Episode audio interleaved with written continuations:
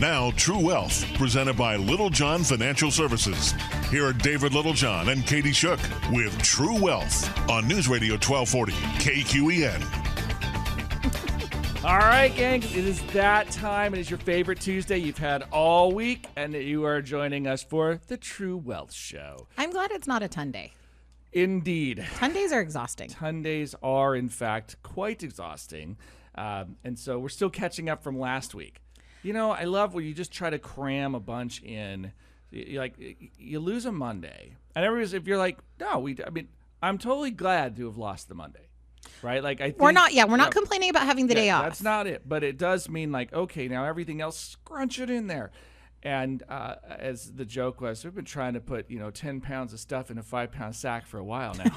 Oh, so it is so true. And yeah, you're like, sweet. Now I'm further behind. Great. No, just kidding. Yep. It's vacation days are great. They're good. You know, you a to honor what we're doing, like which is why we had the vacation in the first place, right? Memorial Day is a very important day for us as well as a as a country, but for mental health reasons and just physical health reasons, it's good to just to have a day to chill and remember your family and be together. And so I think it's they're they're well deserved and well used, but they do make work life a little harder. it, just, it just makes things full. So, uh, all fine problems to be tackling today. So, look, I uh, we we did not uh, do as much prep as we might have for today's show, only because again, ton days.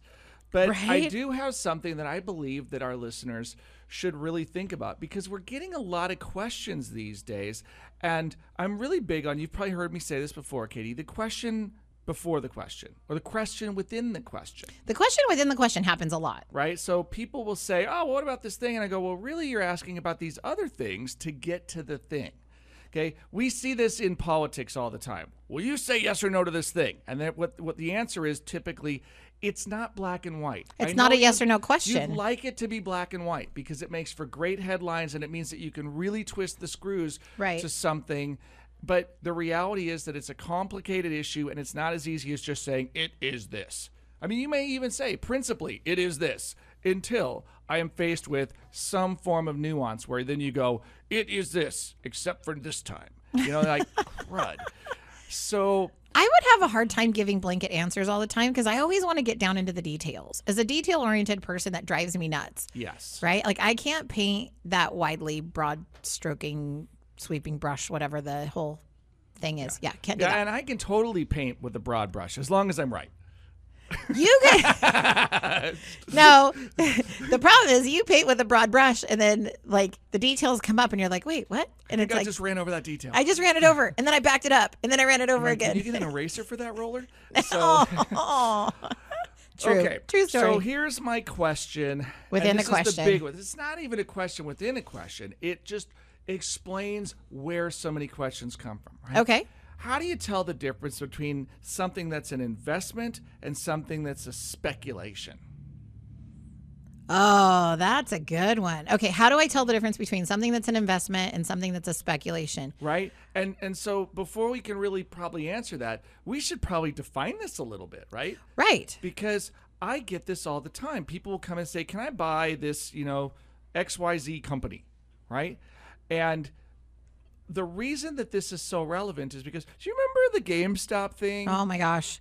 Right? Could I forget the GameStop uh, thing? I mean, and this was probably what, two, three months ago, where Has it been that long? I, it's got to have been a couple months, right? I don't know. My it all, all runs together. By the way, I've admitted on air and to many, many people, my concept of time is like just blended together. Like I, it could be a month ago and it, it, or a year ago, and I will not recall exactly how long ago it was. It's it's true. It's, it's, it's I'm forward looking. I'm always looking forward. So like once it's behind me, I don't care anymore. I don't look in the rearview mirror. gotcha. Well, r- regardless, so I think this was probably two three months ago that we had the GameStop saga. And if you were scratching your head wondering what are you talking about, first of all, GameStop is a company, right? Right. It has stock that's publicly traded, right? And this was a company that was primarily at the time, and, and I'm saying at the time because they are trying to reinvent themselves, but it was sort of like a blockbuster video for video games. Right. Right. So you could buy games or you could come back and trade, trade them, sell them. Yeah. yeah. And what we've seen is a lot of video games have moved online. right? Right, and streaming and more- downloading and- and not all of them have certainly, but a lot of them, or they're downloadable now, so you don't have to go to a retail location to buy physical media. You Right. can download these Right. games. This, by the way, is relevant to all right. So NFT. I'm not, not going to go into a lot on the show today, but I'm going to plant this seed for a future show. NFT. NFT, non fungible tokens. Okay. All right. So it's just it's it's interesting because what it is is something that you can protect. It's intellectual property that can be protected online, like you can't copy it. Oh, interesting. Okay, Okay. and it's Non fungible tokens. and the reason it matters is because, and this also plays into our question of is it investment or is it speculation, or maybe a little of both. Okay. Right. Uh, although I will argue that rarely is it both, uh, which is blockchain. Okay. Non fungible tokens exist on blockchains. Isn't this going into cryptocurrency now? Well, blockchains are oftentimes represented by cryptocurrencies, right? Bitcoin is actually a form of blockchain. right. But not every cryptocurrency is itself the blockchain. It's tokens associated with the blockchain. So again, You're getting into the we- weeds. I'm wondering where you're going with this. I'm not going anywhere with it. I'm going back to GameStop. Okay. And GameStop. the idea that the business of gaming has changed a lot. And so GameStop looked like a company that was sort of let's call it a candle that was burning out, Archaic. right? It just seems like it or a melting ice cube. There's a fun there we go, example, one melting right? ice cube. Here's a melting ice cube of a company. And some hedge funds got wind of this uh, through whatever mechanism they did, and they shorted the stock. They bet against it. Okay, and so shorting the stock means borrowing the shares to sell and then buying the shares back at a lower price to Cover the return them to the people you borrowed it from. Right. Okay. So there's a concept called naked shorting. Shouldn't exist. Okay. Who comes investing. up with these names? Okay. Well- naked shorting. Yes, it starts in the options world, right? Okay. If you uh, want to buy or sell an option on a stock and you don't own the stock, You have to borrow it from I- somebody. I, have Amazon stock, and I or I don't have Amazon stock, but I sell a put, right? So that means I write an insurance contract that says you, you know, Amazon's trading somewhere around thirty two hundred bucks right now. a I know it's so, high. I can't believe let's- it. Let's say that I, without buying the stock, turn around and, and sell to you, Katie, the right to sell Amazon for $3,200. Okay. Okay. And Amazon comes out with accounting irregularities. Again, this is all fictional example here, right? This hasn't happened, but it's but that something goes wrong, and Amazon stock gets cut to fifteen hundred dollars a share. Okay. You have the right then, when that option comes due, right at its uh, expiration date, you have the right to collect Amazon stock to sell it for thirty two hundred dollars. Which protects my little bum bum because it just cut cut in half. essentially, it's because it's not even a protect. You can sell it for yeah. If you own it, you could sell it for that. But you don't even have to own the stock. You could have just bought the put, right. right? And you bought an option, and so you have way less risk than me in this scenario because you could buy the option for a fraction of dollars, and then the the price craters, and you can buy the stock and immediately sell it for an instant profit Right. of about sixteen hundred bucks a share. Uh, Right. Right. Didn't call Whereas today. He said I don't own the stock. Now I have to come up with the money for this, right? You only had to pay a little bit of money for the option, but I have to get all the stock. To sell to me because you promised yeah, me you so would I sell have it to to go me. get hundred shares of stock. You have to get a part of that, right? You know, you you only needed a fraction of that value because uh, the risk was now if the markets went up. I just kept the money that I collected from you for selling the option, right? Right. You don't exercise the option, you're out the money. It's Right. like buying insurance and not using it, right. right? I get That's to keep, that's a good example for options. It's insurance. Yes, I keep the premium.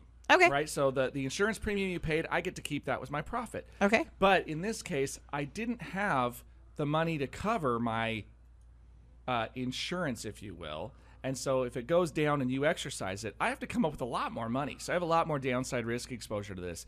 Well, not owning the stock means that I sold that option to you as a naked option. I didn't own the underlying. You didn't own the clothes. You were the emperor. You were naked. All right. So in the GameStop saga, Come on, you're fits. not supposed to do. You're not allowed to do that. Like you can't. They shorted more shares than actually existed in the marketplace because they didn't have them. They sold them before they had borrowed them even. And brokerages weren't supposed to let them do this. And well, somebody figured it out, right? Somebody on the outside in the retail space figured it out, and then the short squeeze was on. Right. And, and the, so the short squeeze was when everybody in the retail side of things, a bunch of people on a Reddit message board, which is just an online messaging service where you can, you know, post. This posts. is this is such an interesting because it's basically a digital civil war. Kind of what happened. Like some people got mad and angry and they went one direction, and other people got mad and angry and went another direction, and then they were like pitched against each other. GameStop was fun. Anyways, Okay, so it was fun to follow. So I, I, you know, I looked at it as simply a bunch of retail investors figured out that a hedge fund cheated, or at least, you know, I would say alleged cheating because all of this is still sort of Under clouded in and investigation. investigation, right? But but the retail investors figured this out, and they realized that the hedge funds have to buy the shares back to return them. Right. And so they bought up every share in existence they could find. So there were no shares to buy back. And now the price starts to go up because they're buying Anything they can at any price they, can, And get. So the price keeps going higher and higher and higher because everybody's buying whatever they can find. Meanwhile, the hedge funds have no choice. They have to buy it back. So at some point, they were they started losing money because they shorted the stock and then the price goes above what they shorted it for. Now they're losing money as the price goes up. And then at some additional point, all those brokerage firms that loaned them the stock or said they would loan them the stock said, "We have a problem with our collateral." right? We actually, you have to give us more money to cover this bet. Otherwise, we will call your margin, which is the loan that you took to borrow these stocks for us. right. And they didn't necessarily have it, which means now they have to go buy the stock back to return it. And that just creates more demand on the buy side. Well, and there's there were people that were just following it that just went and bought shares. Like there were just people like we want to be part of it. And and the saga continues from there. that's not the purpose of today's show. We're not revisiting any more about GameStop than that. What happened though is there were a few people that may have bought GameStop long, long ago saying, you know, there's no C- new CEO and we think they're going to retool the company and it's going to make it and it's going to be worth money. But a bunch of people just saw this as a mechanical exploit. And they said, oh, these hedge funds that are mean in their mind, right? You know, they, they feel Ooh, like the evil right, the- corporation. the evil Wah, wah, wah. corporation that says let's let's take this company down, and then a bunch of people got together and said, no, we can do something different, and they basically crowdsourced a bunch of buying power, and they just went after the hedge funds, and so that's where we're at on this thing. Well, now we're into the um, the arena of what we now call meme stocks. Okay. Oh no. So meme stocks, GameStop was sort of the first meme stock. If you don't know what that means, don't worry. We'll explain that one next and why it's important to you to know because of the difference between an investment and a spec speculation. But we got to take this important extreme profit break first. So stick around. We'll be right back. This is Dave Littlejohn. And Katie Shook. and you're listening to True Wealth on News Radio 1240 KQEN.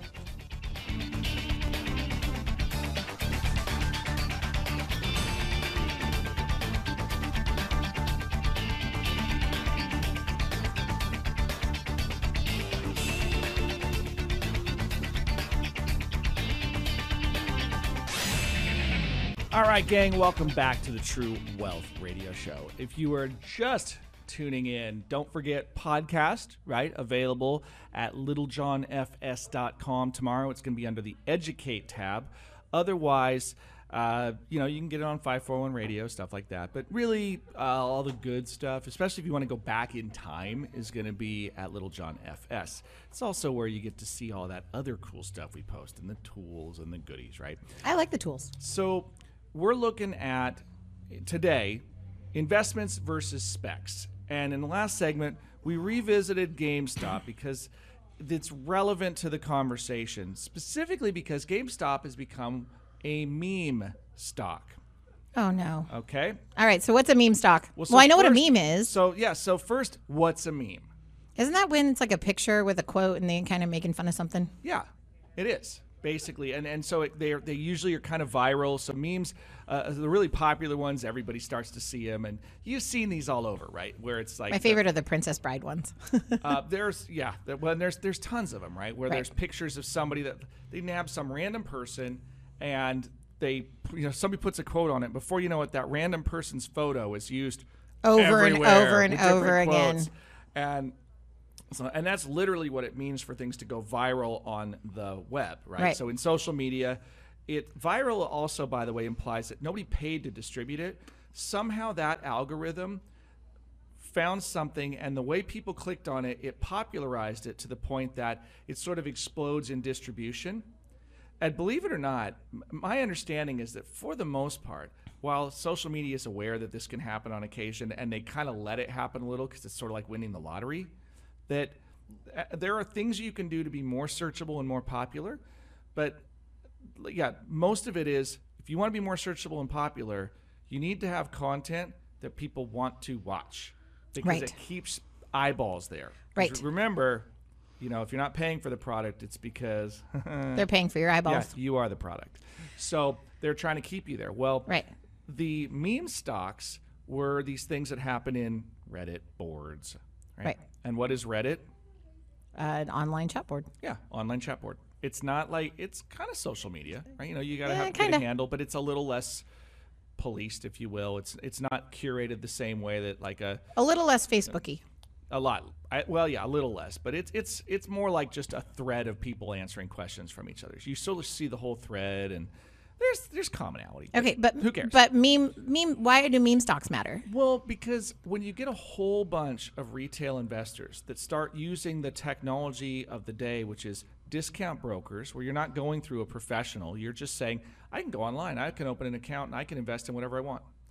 Well, this army of retail investors that were sort of spearheaded by uh, this Reddit board, which used to have a few hundred thousand members and now has several Million. million Right. Talk about exploding and going viral. well, all those people start sort of uh, uh, imagine it's like a wave at a professional sports stadium. Like a few people get it started, and before you know it, the whole crowd is in on it. okay. Well, that's sort of what this means. Stop. Like once people figured out the exploit of GameStop, other people saw it working, and they piled on. Right.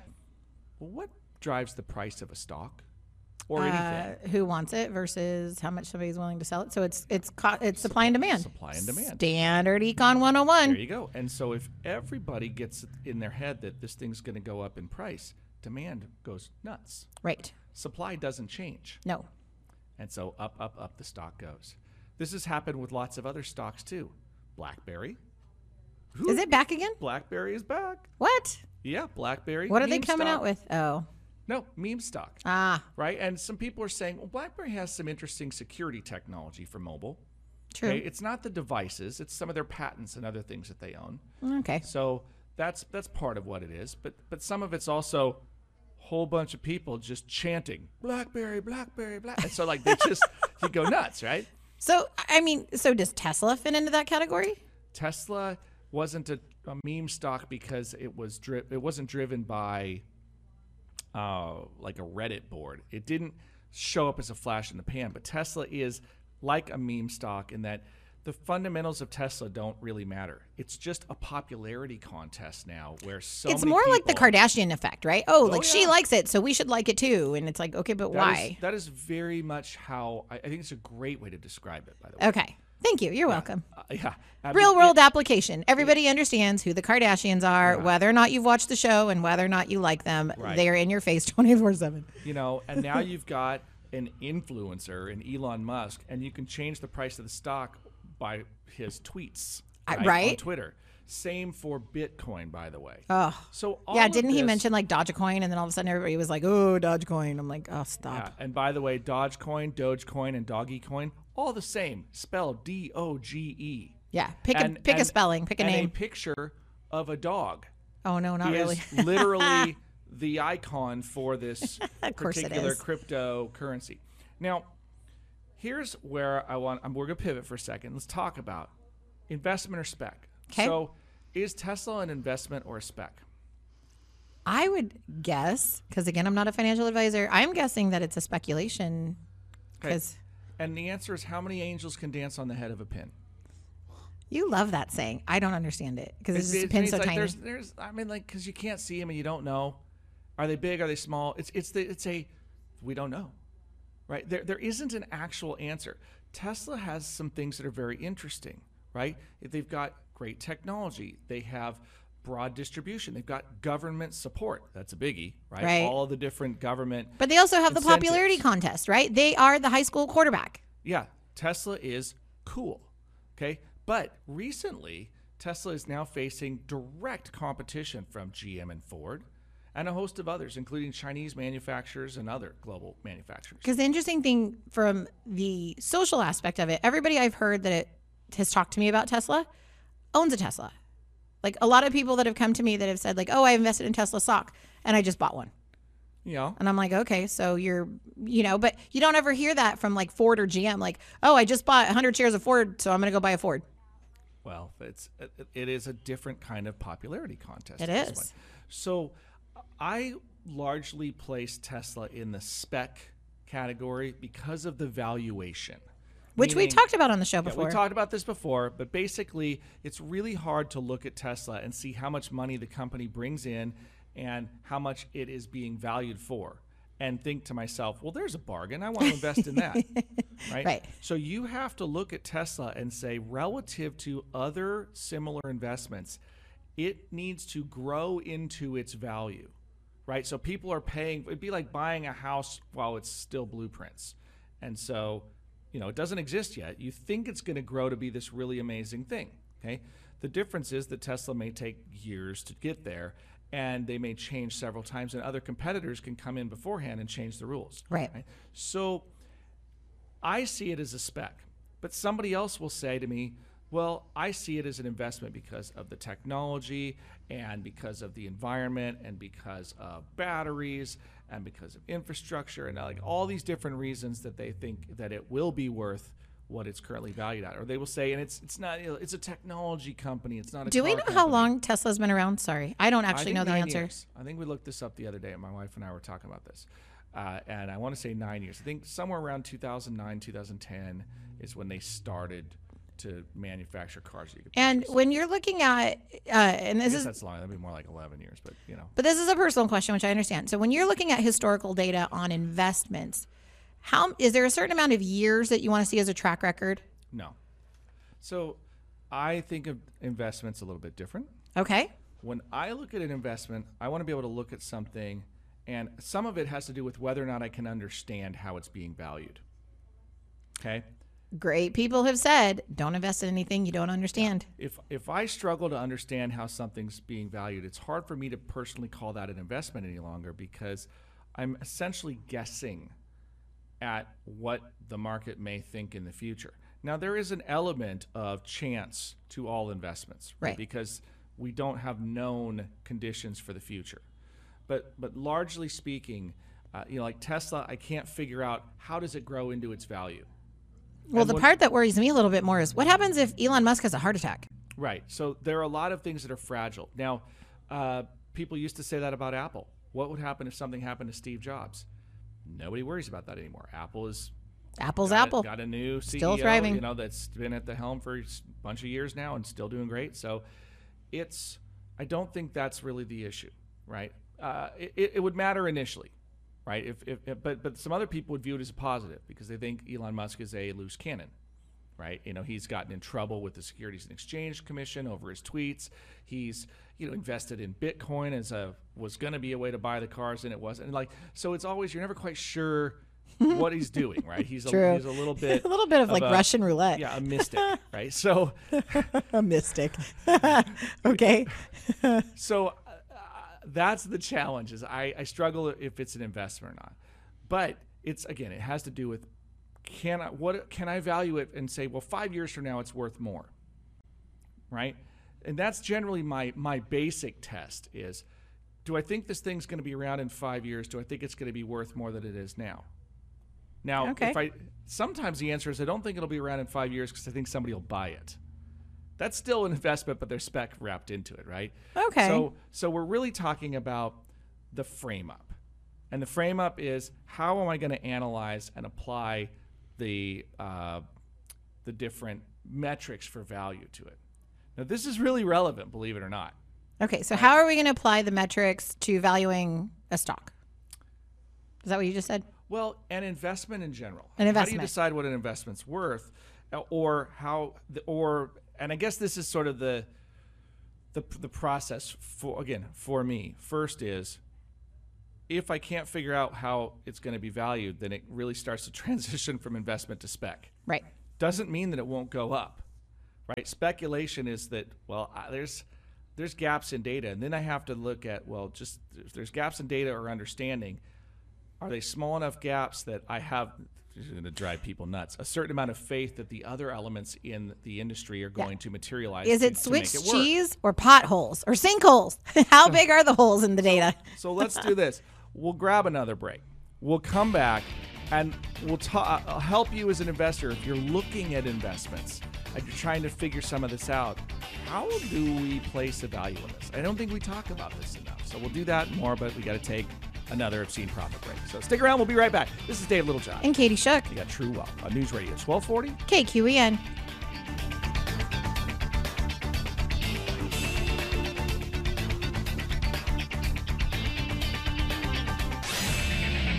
All right, welcome back to the True Wealth Radio Show where we There- are having some fun. There needs to be a radio show outtakes, like the stuff you don't get while on air because they're hilarious. So I'm sorry, I have to share it because I'm laughing so hard. And David does this to me. He cracks me up right before we go back on the air, and all you hear is me laughing hysterically, like I have a smoker's cough. Um, so we were joking around about having too much on our plates, and he said, "Yeah, I need to make sure that your head doesn't explode." And I go, "Do we have insurance for that?" And what was your response? Your hair would look messed up. my hair would look messed up. I was like, oh, I didn't even know what to do with that answer. Like, it's like you go left and I go right, and we're so far apart on the conversation. But I feel like we're still on a go kart track somehow. Just it's pretty standard. Ah, And that's how the True Wealth Show rolls, ladies and gentlemen. we do have a lot of fun. Hey, by the way, if you ever want to be a guest just because you love us that much, give our office a call and let us know why you want to be on the show. Yeah, you know that is that'd be fun. Yeah, if you're interested in joining us, let me know why. Not me. Let us know. Right? How can they reach us? 541 375 0898. Or tell you what, I would encourage you send us email. Info at littlejohnfs.com. right? And so the info is the group box, so that's going to go in there, and uh, somebody will see it. They'll respond. Actually, there's about five of us that see it, but somebody will respond. Somebody will see it. This is that's always the uh, if it goes there, it's like all right, you know who's stepping up. So, all right, back to investing and speculating. Now, we have talked a little bit about this before, but I we've now covered meme stocks, right? So if you're you go back and check out the podcast, if you're wondering like "Oh, I just tuned in, okay, what's a meme stock? We've talked about sort of how these have materialized, and then we've been dis- discussing the difference between investment and speculation. So I have one for you because it, Mm-hmm. it to me, I feel like it still comes up more and more. Is a pot stock or, you know, one that deals with marijuana or CBD or any of those wonderful things, are those speculation or an investment? Okay, so here's the real answer to all of this because you're just heading me off at the past, but we're going to frame it, right? They're not mutually exclusive. You can have parts that are investment and parts that are speculation simultaneously. Okay. But my tendency is like there's always some speculation in investing, bits and pieces because there's unknown. Right. So of all of the program, there's your dirty secret right there. They're not separate. There are elements of speculation in investing because we don't know the future. But it's sort of the the more speculative, the, the, the less we know, the more speculative it is. the more we're guessing. And there are things about pot stocks in particular, or marijuana or cannabis, right? Cannabis. Cannabis, Is the new thank one, you. right? That was the word I was Everybody looking says for. cannabis because that makes it sound sort of medical. And and if you don't believe there's power in words, there absolutely is power Oh, yeah. in words. That's why that is being chosen over. You know, pot stock sounds like okay, recreational drugs, sitting around, you know, getting brownies. Okay, cannabis sounds like oh, medical application. Yeah, CBD right? oil. oh, my So joints hurt. It, it literally is designed to elicit a different response, Right. right? So cannabis stocks, pot stocks, whatever you want to call them. Here's the the caveat a lot of folks don't follow right now. They may be legalized at a state to state level, but they're not federally legal yet. Right. And Isn't there that- discussion about No, making them there's been- federally? uh, there is discussion and, And has been. discussion. Okay. And many high power players within congressional or senatorial leadership have been sort of positive on the idea of creating a legal pathway federally for cannabis, pot, marijuana, whatever. I'm not sure what to call it, right? Uh, it's not something I personally indulge in. So I can call it whatever I want, I guess, right? well, and it depends on what you're using it for. Okay, but anyways. So, regardless, what it does is if it's not federally legal, then how do you transact across state lines and how do you deal with the money? Because most banks cross state lines and have federal regulation. well, and if it's not it. federally legal, then how are they a um, publicly traded company? Is it only I, like I'm still confused them- on all of many those of processes? They're publicly traded because it's it's it's grows owned by companies that do other stuff too, right? One of the biggest is um, I think Canopy Growth was purchased by InBev or something, right? So this is like a or Constellation Brands. Constellation Brands, I believe, is what it was. They do like liquor and beer, but they bought this other business that's owned within it, so it's a derivative, right? It's a it's a holding Of the a other company. that does legitimate stuff. How do they hold it? Well, it's Canadian, right? But they do business globally, so uh, that's part of Constellation Brands. So if you were interested in trying to find a pathway to, you know, owning pot cannabis stocks, right, then that would be a derivative methodology. Is find something that else that invests in it and invest in that thing, right? And so that is kind of how it works. Or invest in the architecture around it, whether it's security or you know fencing or farm equipment or whatever. But again, I wasn't trying to really get that far off base. No, I was just saying, like when you were at the beginning of the show, when you were talking about speculation versus investment, I was thinking, what is something that to me kind of fits both categories and I have questions about, right? Because people call our firm and say, hey, do you invest in marijuana stocks? Right. And my answer largely is no. We've had we've had some investors that have brought stuff to us and said, "I'd like you to buy this," and we've kind of carved it out and said, "Okay, you know, at your direction, it's your money. We can facilitate that." We're not a brokerage firm. We're an advice firm, so we don't advise. And so that is, and here's why I don't currently say, and this again, I can't make recommendations on the air. That's not how that works, right? But I can tell you one of the challenges that I struggle with when evaluating cannabis type stocks is because they're not federally legal, it creates a real quandary, right? So you are essentially betting on the river card or whatever you want to call it, right? You're waiting for federal legalization as a way to spring the value. This is akin to me like buying something in anticipation of somebody else buying that something and getting a springing value because somebody else will pay up for it. Got it. There are strategies like that that exist, by the way. Well, and to me, it hits the Kardashian effect again, right? It's like, oh, well, I live in an area where marijuana is legal, and now I see all these shops going up. So I think there's money in it because it's in my sphere of influence, and so I want to invest in it. Well, that's there are lots of reasons that you know the the demand may develop, right? Right. So people will associate with demand. Uh, I have seen periods of time where pot stocks have gone up a bunch. I have seen periods of time when they do not. Right. Right. So it's it's really a mixed bag there as to whether or not they are going to really behave the way you expect or hope. It sounds good. Fair enough. So, the, but the larger point is that that's the speculative part, right? The speculative part is what's going to happen federally. So, if you have unique insight into whether or not that's going to change, that may influence your willingness to invest. Oh, there you go. This was the same issue I had with Tesla, right? Is that when I look at the values on things, and I look at Tesla and go, well, how much are you paying for a dollar of earnings that this company makes?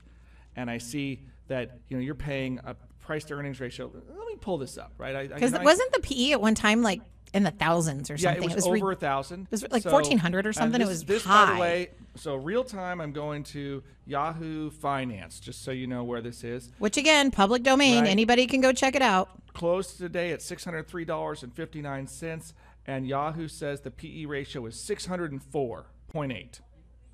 So that's that's what Yahoo is suggesting. So what does that do. mean when you're talking about the PE ratio? No, we've discussed it before on the show. Well, price to earnings ratio is what is the how much are you paying for a share of stock essentially for a dollar of earnings? So you're paying six hundred dollars for a shock, six hundred dollars for one dollar of earning. Correct. And keep in mind that a high the high water mark for Tesla in the last uh, year was nine hundred dollars and forty cents. So It's Tesla three- went from nine hundred, it fell by a third to six hundred, more or less. So that Was that before or PE after the ratio is split? down to 600. Your PE ratio was also close to 900. It was more than that at the time. But Tesla's earnings have, you know, they're making a little bit more money. Here's the issue. What investment would you put $600 in and accept a $1 return? Sorry, I don't mean to laugh, but like David just said that with a straight face, and it's true. Like right? Like, how's that an investment? And people are like, oh, no, Tesla's going to, like, if you do the math, like, Tesla has to become practically every single car in America. in order for it to I financially mean, make it has to become like so much of the marketplace. And I just struggle with that. And people say, well, it's a technology company. They're going to do these other things too. I'm like, well, that's fine. But how many years into the future are you betting? You know, to get paid a dollar for $600 today, how many years are you willing to give Tesla to grow into that value? right. And and so if and and here's the other if you really look under the hood, if the government were to turn off the incentives that people get for buying Teslas, do they have any profits at all? Oh, there you go. Right? So then you find yourself going, well, Tesla's a great investment as long as the government is helping to. Incentivize, yeah. And keep in mind, I'm not telling you that Tesla's good, bad, or otherwise, because I think Teslas are cool. I, I you know, I, you know, because I'm under the, I'm secretly kind of a car guy. I know that there's some quality control issues. You're not other stuff. secretly. You're a car guy. I'm a car guy, but I'm also a technology guy, and so like I love the bells and whistles. And Tesla's like driving a cell phone. It's cool, right? True. But it doesn't have the same refinement as uh, a luxury vehicle from most manufacturers. Most car manufacturers are better at building cars than Tesla. They're not building faster cars, right? I mean, Tesla's stupid fast because that's how electric cars work, and that's cool. but that's But not if it's autopiloting at the speed limit, then the fastness doesn't matter. well, yeah, and that's that's but so that's another good point though, right? You know, if you're if you think that Tesla's pioneering driverless vehicles, that's that's actually a what I will call kind of a, a, a massive scene shift. You know, I, I've talked about this on air before. I think that the my kids learn to drive, my grandkids might learn to drive, my great grandkids probably don't. I would almost even, nah, your grandkids may not even learn That's to drive. no, I said I said they might learn. My, Yeah. my kids learn to drive, my grandkids might Might. not. And my great grandkids probably don't. And there's already a big shift in that driving generation of people of non-drivers. Yeah, and and if you think I'm crazy, right now, this is speculation, but I will tell you that this is what I would call well-informed speculation. Okay. Doesn't mean it will happen, but here's a theory for you. Oh. Public lit- tr- public transportation, while attractive uh, in terms of like the volume, the, like economies of scale look pretty good. When you can put 100 people on a bus or you put four people in a car, the bus on a passenger cost per mile is way better, right?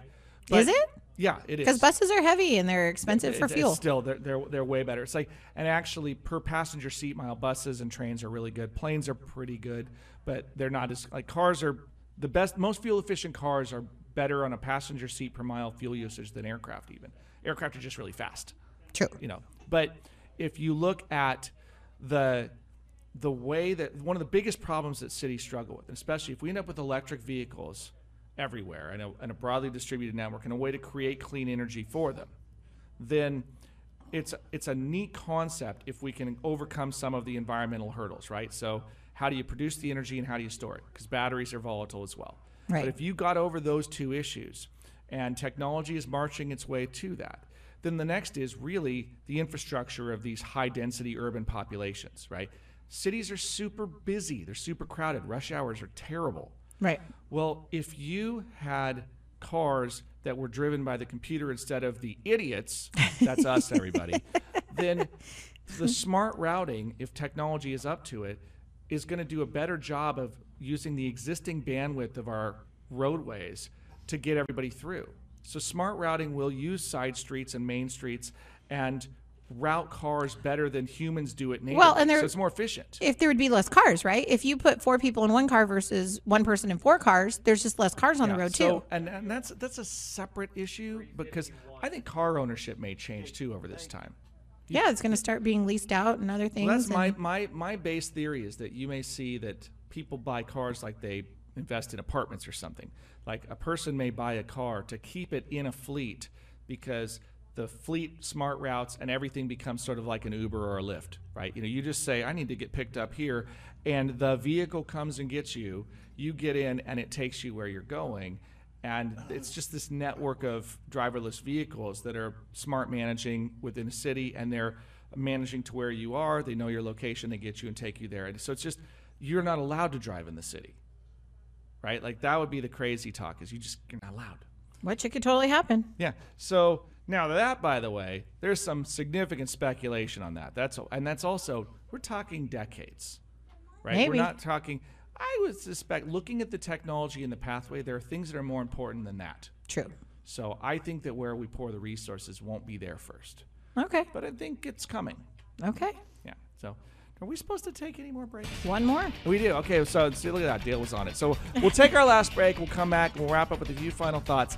Speculation versus, versus investing, and how do you apply this to you personally? Ooh, I love it. All right, stick around. We'll be right back. This is Dave Littlejohn And Katie Shuck, at True Wealth, on News Radio 1240. KQEN.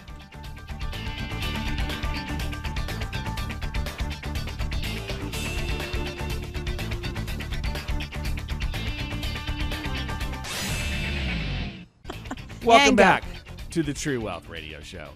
Uh, so remember, Check out the podcast. exactly, littlejohnfs.com. Under the Educate tab, lots of good tools there. And Check out our YouTube channel Yep. because there's lots of good tools there. we are uh, you know we're going to be adding more to that in the near future as uh, because we love spinning plates right Oh my gosh, I am one of the best. I should be in a sideshow. you you might be I feel like a sideshow. right? I'm sure somewhere there's uh, hidden cameras Oh no, no, no, that'd be bad.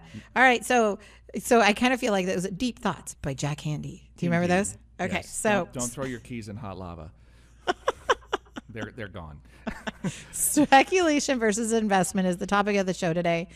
Um, I would say check. You know, the deep thought for me is just check where you're getting your sources from, and are you just jumping on the bandwagon? Right? Are you doing it because everybody else says it's popular to do, or is it really worth your time and money? Yeah.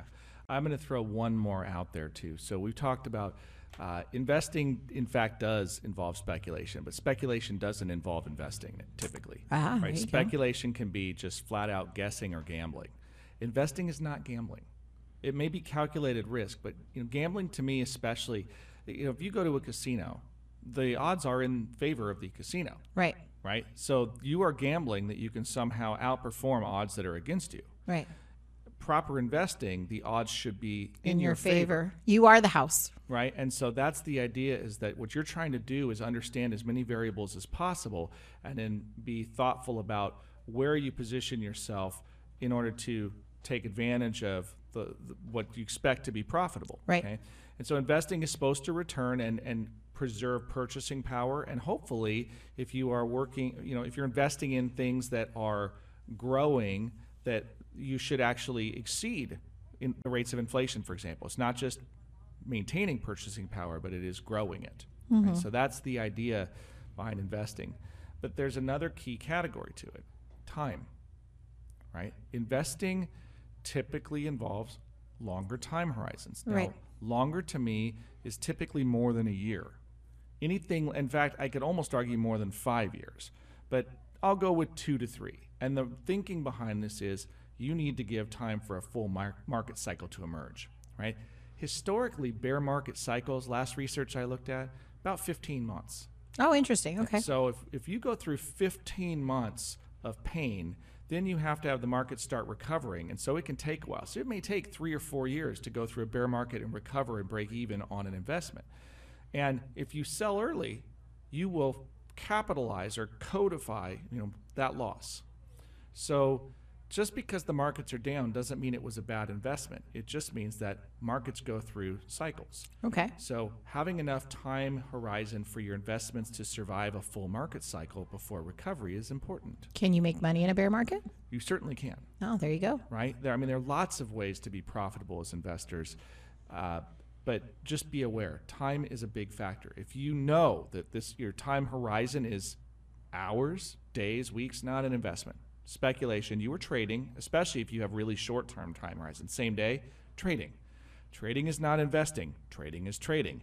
It can be profitable, it can be unprofitable. It can be hard. Yeah. So be aware of what you're what you're venturing into because a lot of people will sort of frame these things as, well, it's a good idea for me right now because I can rationalize my circumstance. That doesn't make it a good investment just because you could talk yourself into it. And check your emotions at the door, folks. Yeah, your emotions are the enemy on this one. So by all means, get clinical and you should have better results. All right, well, there is the sound of the music. Then you know what that means. It is time to rock and roll.